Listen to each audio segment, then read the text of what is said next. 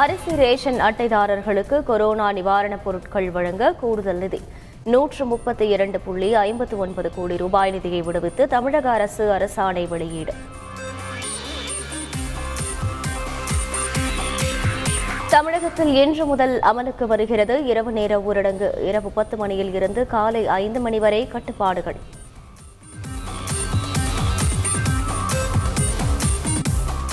வரும் ஒன்பதாம் தேதி ஞாயிறன்று முழு ஊரடங்கு அமல். பொது போக்குவரத்து மெட்ரோ ரயில் சேவை இயங்காது எனவும் பார்சல் உணவு சேவைக்கு அனுமதி எனவும் அறிவிப்பு.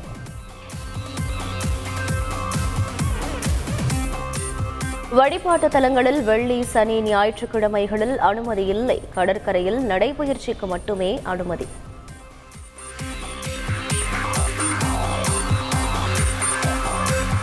ஒன்று முதல் ஒன்பதாம் வகுப்பு வரை நேரடி வகுப்புகளுக்கு தடை. பத்து பதினொன்று மற்றும் பன்னிரெண்டாம் வகுப்பு மாணவர்களுக்கு நேரடி வகுப்பு நடைபெறும் எனவும் அறிவிப்பு.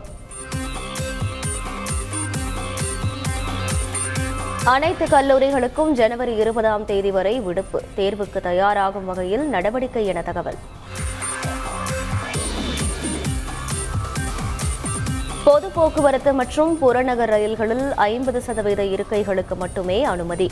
வெவ்வேறு இடங்களில் இருந்து பேருந்துகளை இயக்கவும் உள்ளாட்சி அமைப்புகளுக்கு அறிவுறுத்தல். திரையரங்கு வணிக வளாகம் உள்ளிட்ட பொதுமக்கள் கூடும் இடங்களில் பணிபுரிவோருக்கு தடுப்பூசி கட்டாயம். ஏற்கனவே அனுமதிக்கப்பட்டுள்ள செயல்பாடுகள் கட்டுப்பாடுகளுடன் தொடரும் எனவும் அறிவிப்பு.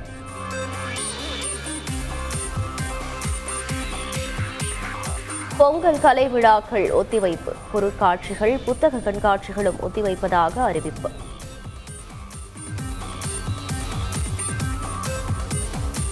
சாத்தூர் வெடிவிபத்தில் பலியானோர் எண்ணிக்கை ஐந்தாக அதிகரிப்பு. மதுரை மருத்துவமனையில் சிகிச்சை பெற்று வந்தவர் உயிரிழப்பு.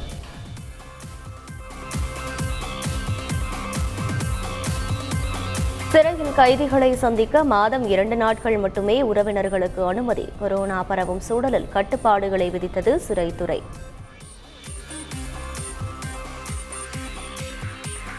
விருதுநகர் மாவட்ட குற்றப்பிரிவு காவல் நிலையத்தில் ராஜேந்திர பாலாஜியிடம் மூன்று மணி நேரம் விசாரணை. ஸ்ரீவில்லிபுத்தூரில் உள்ள மாவட்ட குற்றவியல் நீதிமன்ற நீதிபதி முன்பு ஆஜர்படுத்துகிறார்.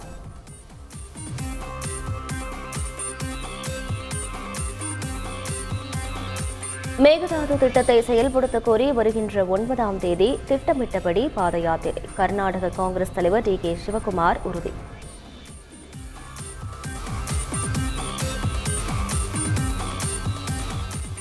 ஹோசூர் அருகே கர்நாடக மாநில எல்லையில் வழக்கறிஞர் சுட்டுக்கொலை தப்பி ஓடிய மூன்று பேர் கும்பலுக்கு போலீசார் வலைவீச்சு.